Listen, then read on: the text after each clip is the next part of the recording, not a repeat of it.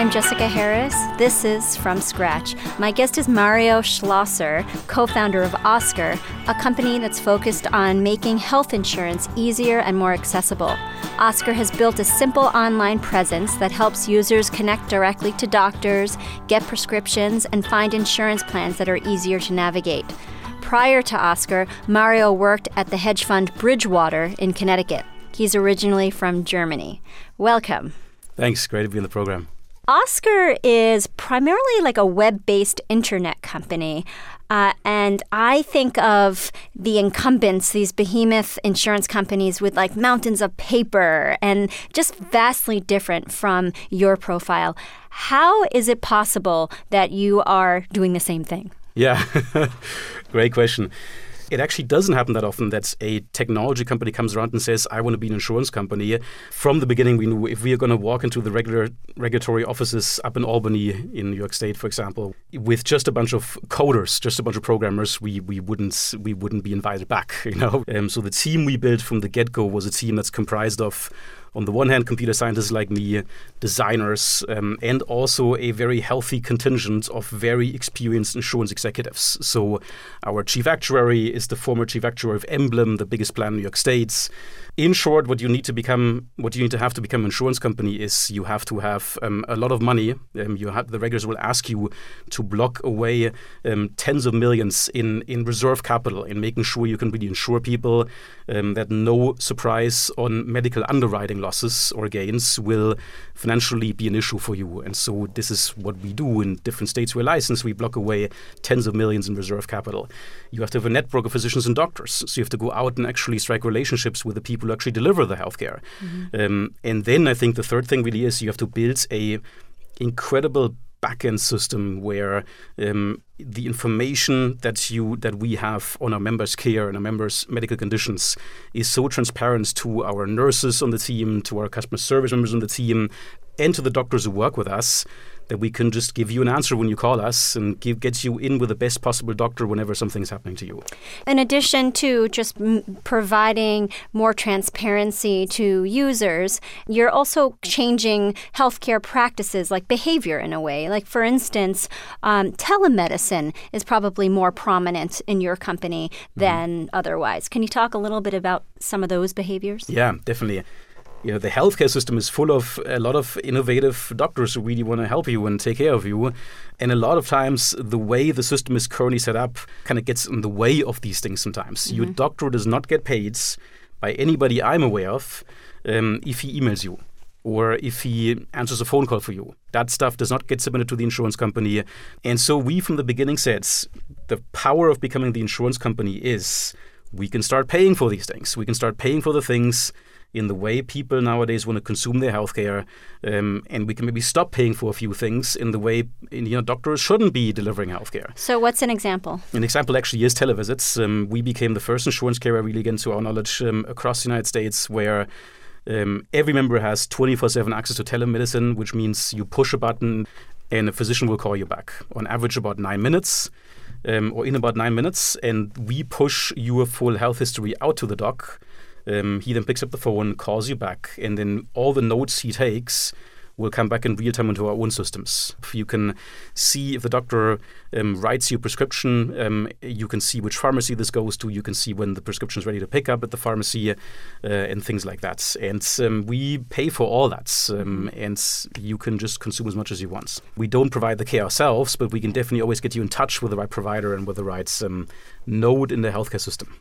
So you co-founded uh, the company with Josh Kushner. His family is a real estate uh, family. They own a lot of real estate in New York, as well as uh, Kevin Nazemi. And Josh uh, runs a venture capital firm called Thrive, and Kevin is a former Microsoft employee. And Josh really was the one who came up with the idea for Oscar. Can you talk more about kind of his vision initially? Two things that happened.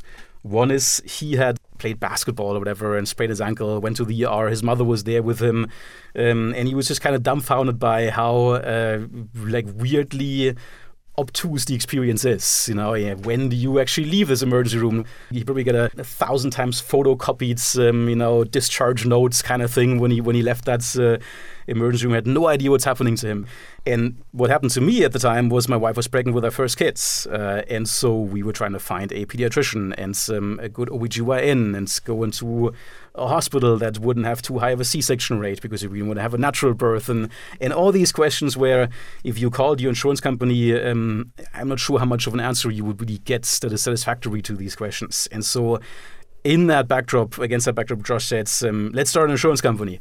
And the point I think where I really, um, as a sort of computer scientist again, with a real need to get better healthcare as well, got excited is when I realized um, two things about insurance companies. One was the insurance company really sits in the middle of all this data and information flowing through the healthcare system. That was one thing. And the second thing was um, the insurance company also controls the way the, fi- the financial incentives work in the system. You know, they could pay for free televisits. They could pay for when your doctor is nice and emails you back on his Gmail accounts. That's what a nice doctor does, you know. And so the insurance company could do something about this, but in my experience, hadn't done anything about this stuff. Now, you met Josh. Uh, you were a student in Harvard Business School while he was a student at Harvard College. How did you meet? I was at McKinsey for a few years. I went to HBS saying, all right, enough of this consulting stuff. I want to get uh, back to starting some companies and back to programming. And so I spent my two years basically just writing codes. Um, one of the things I was building was a social network for no particular reason. MySpace is kind of at the peak, I think. You know, Facebook had just come out. And so another friend of mine at HBS by the name of Daniel Caffey from Honduras, uh, he had this idea of saying, let's start a Facebook for Latin America. And so Josh and him and I got together about that idea and then um, mm. did that as well. You brought on board very early on Kevin Nazemi, who was at Microsoft. Uh, why did you include him in the mix? He, I think, was the most um, healthcare oriented of us. Uh, he had uh, worked at a healthcare IT company, essentially a company that built a claim system in the summer at Harvard Business School. And so from that time, he actually knew a few people who were involved in um, or who had been executives or were executives in insurance companies. Mm. And so one of the very first people who um, was an insurance executive, uh, came through Kevin. Then mm. by, that guy's name is Dave Henderson. He's still in the team. He's still one of the important people in the company, and um, you know the guy who had the requisite and necessary gray hair, which I now have as well, uh, to explain to us how regulation works and all that kind of stuff. You needed to raise a lot of venture capital because, as we talked about, you know, in order to get approval in these states, you have to prove that you have a, a pile of cash. And your first venture capital came from Thrive Capital. And other people joined on board, like Peter Thiel, the founder of PayPal, and Vinod Khosla of Khosla Ventures. Um, can you talk to me about that, that venture capital process? Yeah.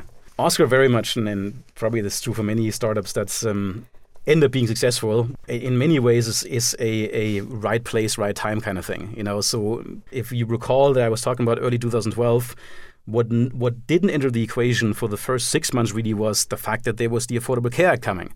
We had no idea, to be honest. This Oscar was not a um, deliberate play on regulatory change in the healthcare system. It was really, okay, this experience stinks. Let's try to do something about that. Then we realized there is a very narrow time window for the first time in 20 years, and probably never again in the next 20 years, to start an insurance company because the individual market is coming, the ACA, Affordable Care, creates this market where individuals for the first time buy insurance, where you can build a brand, where you can build tools that people would fall in love with and really want to engage with, um, and so on. And that took a while to really figure out. When we then talked to the first venture capitalists, we talked to um, all of the big guns. Uh, what was funny to me there was that they all had a different idea of what the Affordable Care Act does, and it was wrong in all cases. None of the guys, the venture capitalists at the time, had on the radar screen the fact that there would be a giant market created overnight of individuals buying insurance. And this is all made possible by the Affordable Care Act yeah. that Obama instituted in 2012, which basically allows individuals to buy access to health insurance, uh, and the insurers can't turn somebody down even with the pre-existing conditions. It's exactly what it is. You you can't get turned down.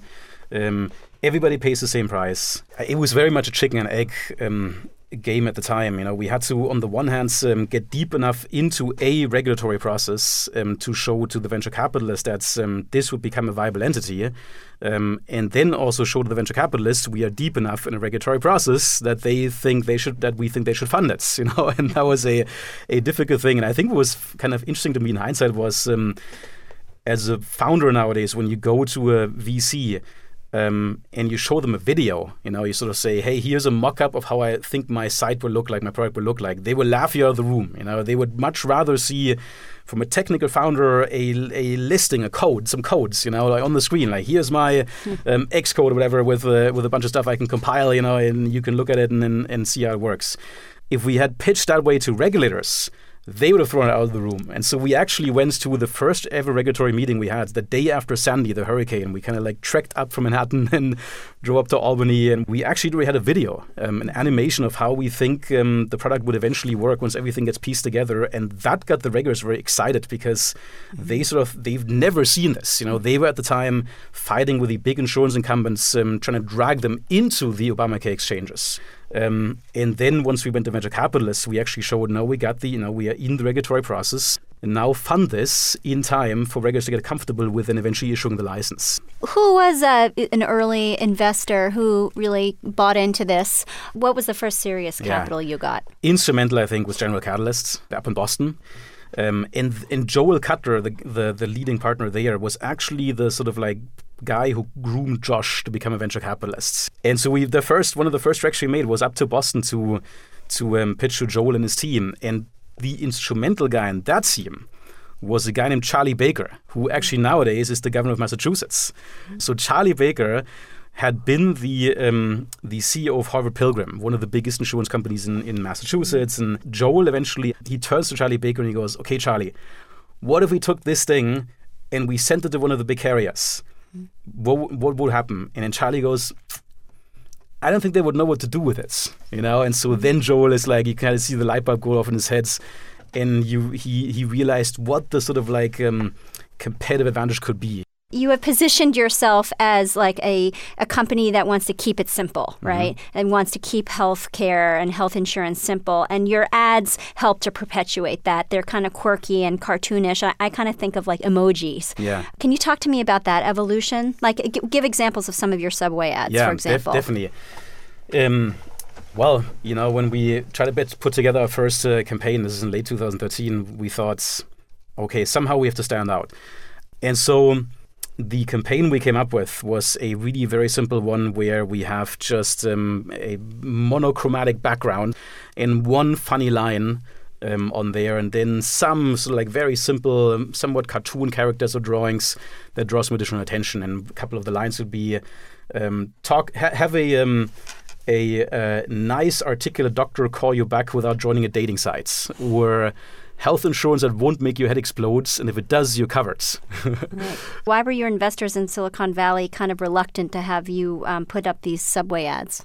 There was one investor, I'm not going to tell you who it is, uh, where we had a lot of fights in, in kind of late 2013, and it wasn't really at the time very popular for a technology company in New York to be in the subways. It was sort of like applying the classical Silicon Valley maxims and axioms to how you build a user base to, to this thing, and including also all the usual Silicon Valley bullshit terminology. and subway ads really weren't part of it. And we we just really thought that um, if we only do online ads, right, that we would never really get um, members' trust because we sort of felt you had to see us in some in a couple other media um, channels before you really believe that Oscar is a viable insurance company here to stay. And so the subway ads became far and away the most visible thing, I think, for us in hindsight. I'm Jessica Harris. You're listening to From Scratch. My guest is Mario Schlosser, co founder of Oscar, a company that's focused on making health insurance easier and more accessible. Uh, what has been harder than you thought in all of this? I mean, because you knew it was going to be pretty uh, in- intractable, but what, what has been even harder than you thought? Well, I think the um, the complexity of the industry is absolutely breathtaking. The um, the so typically, I think if you talk to any technology startup, you don't build technology for you know the edge cases, the edge use cases, for the thing that you expect once in a thousand years or so. You build technology for you know what the majority of users will fall in love with and want and so on. That's not something you can do in insurance. Every single this is a saying we have internally. Um, we literally sometimes say, "Oh, this is extremely unlikely," which means it will happen next week um, because any single combination of um, a number of incredibly um, remote variables will happen to you. And the problem in insurance is there is an there is a correlation between how unlikely something is and how how how difficult, costly, and impactful in somebody's life it is. Mm. We had a member literally um, who was about to lose one of his limbs because one of his physicians told him um, he will have to lose his limb, and then in a in a conversation with one of our nurses, we were able to get him in touch with a different caregiver with a more modern view of the condition he was going through, who was able to to to help him save his limb, and mm. then um, and member ended up baking cookies for, for the office. The yeah. member who, uh, who who we had helped go through this case in a good way. Here you are now living in New York, yet you you're German. Like, do you have any recollections of you know your experience with the German healthcare system growing up, or yeah. I don't know any? I think. Um, I, I, definitely do. I mean, two things I remember. One thing is um, my family physician in, in Germany. My family physician there is a guy, he's in his 70s, um, and, uh, and he kind of shuts down his practice every afternoon at 4 p.m. or so, gets on his bike and bicycles around town and visits the old people who are in his practice and kind of like delivers the care in their home. Why the hell does he do that? He does this because this is actually his financial incentive to do. The German government, the way it reimburses him is it pays him a quarterly stipend to take care of old, um, every old patient on his panel, and so that incentivizes him um, incentivizes him to make sure these people actually don't come to his practice. He wants to make sure they are healthy, and so he'd rather see them at home before they come in, get sick, and then he has to actually you know do much more with them than he otherwise would if he just kept them healthy. Right. And so that is one of the fundamental problems in U.S. healthcare that that's not the way U.S. healthcare works. You know, here a doctor sure. gets paid on a fee-for-service basis every single little thing you do when a person comes to your practice, that's what you get paid for. Nothing else you get paid for. Okay, so that's sort of like one recollection I have in the way the systems are different. The other one I have is actually also kind of interesting. The interesting in Germany is that even though it is more socialist and everybody has um, insurance and the government pays for it and so on, there is a tier of insurance it's called actually private insurance that you can only buy if you, your income is beyond a certain level or if you work for the governments. Um, and so my father is a middle school teacher, which counts in Germany, used to count as working for the government, basically. And that's why I actually was able to go, um, when I dislocated my shoulder, for example, to a doctor who, um, who wouldn't see patients who are in public insurance. And it's a very odd sort of like um, um, island of pure sheer capitalism, you know, in this sort of like ocean of more um, equitable thinking about insurance. that I actually found kind of weird. And so it shows the complexities of designing the right kind of healthcare system. And I think uh, what I take away from it is that I very much like the fact that, um, if you want to get political for a second, um, that uh, in the US there is competition in the healthcare system. I like the fact that we, as an insurance company, were able to found a competing health insurance company um, and try to rewire the underlying healthcare system we reimburse and drive change in the system from the perch where we sit. So I'm going to switch to uh, your personal life. Uh, you are married to a Brazilian woman and you have two children. How did you meet your wife? Uh, I met her actually. In, uh, this is probably the meeting place where Europeans and Latin Americans meet in New York, in front of Marquee, the nightclub. Oh. so, uh, which is not a story we're necessarily proud of, you know. But she is a she is a, um, a PhD in biology, and she came here from Brazil and worked as a um, postdoc in a lab at Columbia University. And so, you know, we had something to talk about right away. Well, thank you very much for joining us. Thank you. My guest has been Mario Schlosser, co founder of Oscar. If you would like to learn more about the show, please visit our website at FromScratchRadio.org. You can also follow us on Twitter at Jess G. Harris or find us on Facebook. I'm Jessica Harris. This is From Scratch.